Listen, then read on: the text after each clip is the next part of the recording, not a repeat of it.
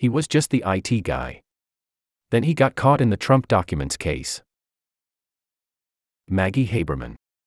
One day in June of last year, at a time when federal investigators were demanding security footage from former President Donald J. Trump's Mar a Lago estate, Yuscil Taveras shared an explosive secret.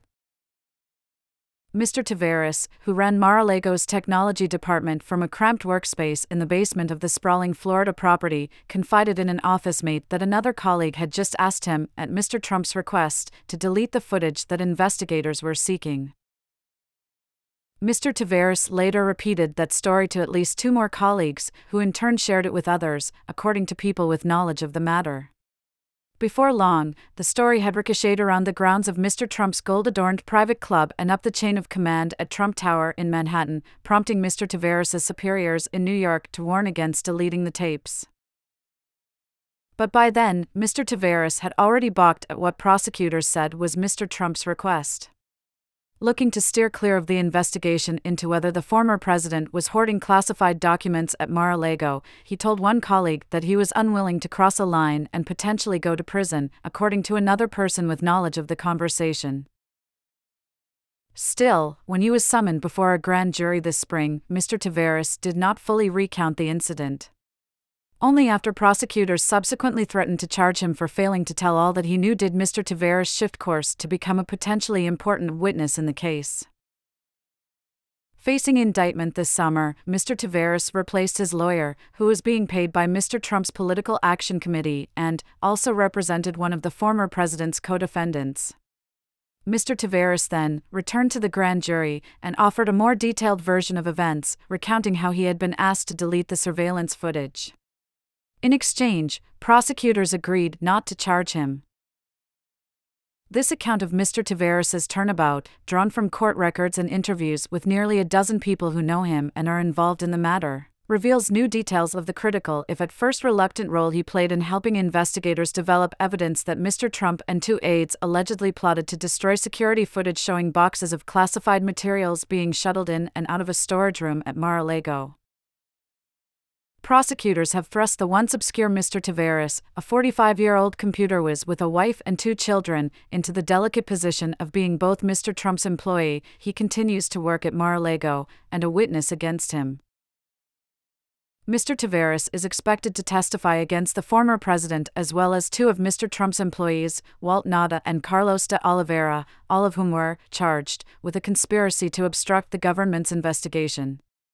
It was Mr. de Oliveira who asked Mr. Taveras to delete the footage, according to prosecutors. The sequence of events surrounding the surveillance tapes, as laid out by prosecutors in the indictment and in interviews, fits a common pattern over many years for those in Mr. Trump's orbit, with some aides rushing to carry out his wishes and others seeking to rein him in to avert legal and political risks. The case has also made Mr. Taveras something of a singular figure in Mr. Trump's world. He is the first Trump employee facing prosecution in the classified documents case known to have signed a cooperation agreement to avoid indictment.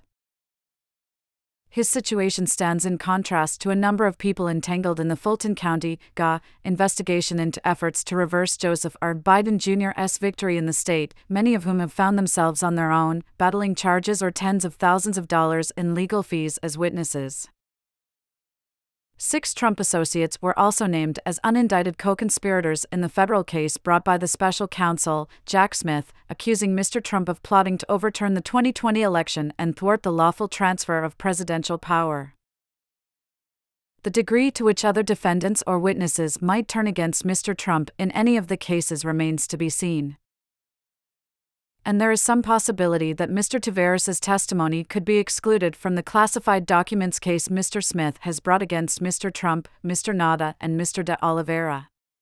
Last month, Mr. Taveras' former lawyer, Stanley Woodward Jr., asked Judge Aileen M. Cannon, who is overseeing the matter in Fort Pierce, Florida, to strike Mr. Taveras' account from the record, complaining that it had been improperly obtained through potential grand jury abuse. Mr. Woodward, who represents Mr. Nauta, argued that after indictments are issued, grand jury proceedings cannot be used as a subterfuge to place pressure on a witness in order to obtain information. Suggesting that had happened to Mr. Taveras. Judge Cannon has not yet ruled on his request, which prosecutors are fighting.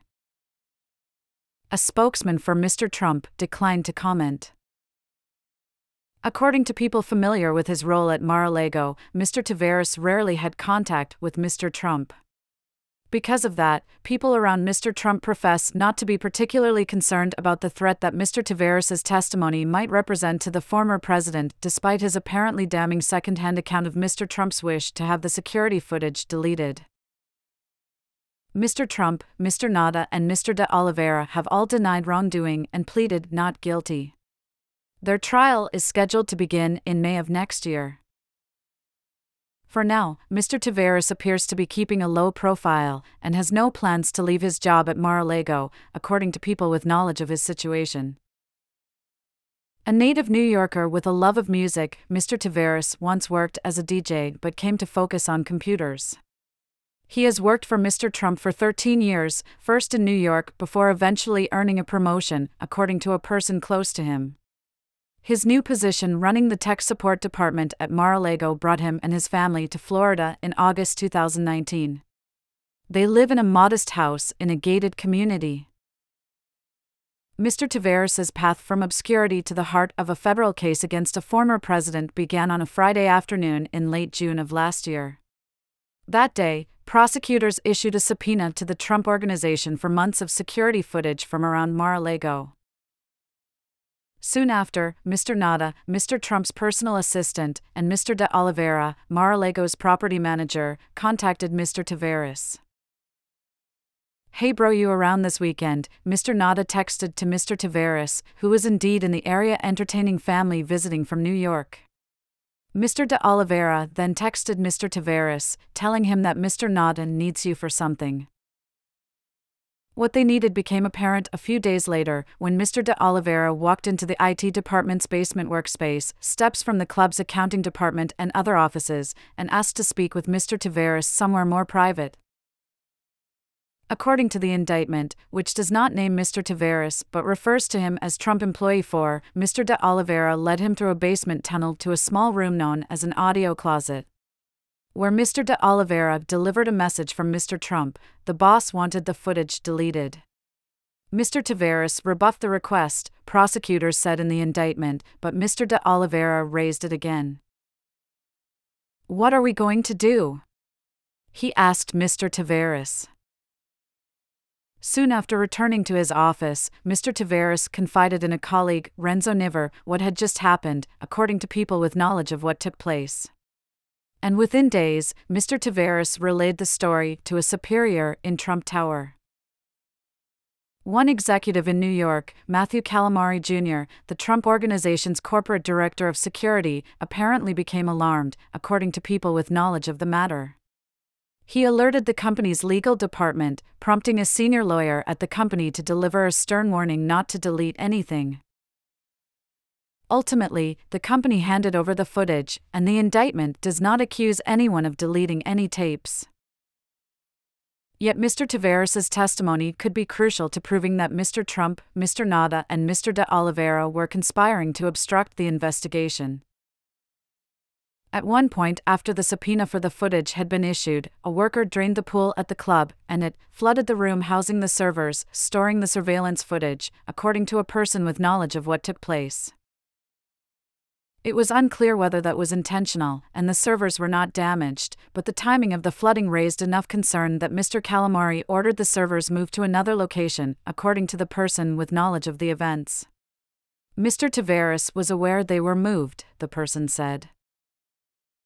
Prosecutors could also call on Mr. Niver and Mr. Calamari to testify at trial and they could seek testimony from a former Mar-a-Lago employee referred to in the indictment as Trump Employee 5. In June of last year, the indictment said that employee discussed the footage with Mr. de Oliveira, who told him that he wanted to ask Mr. Taveras how long Mar-a-Lago stored its surveillance tapes.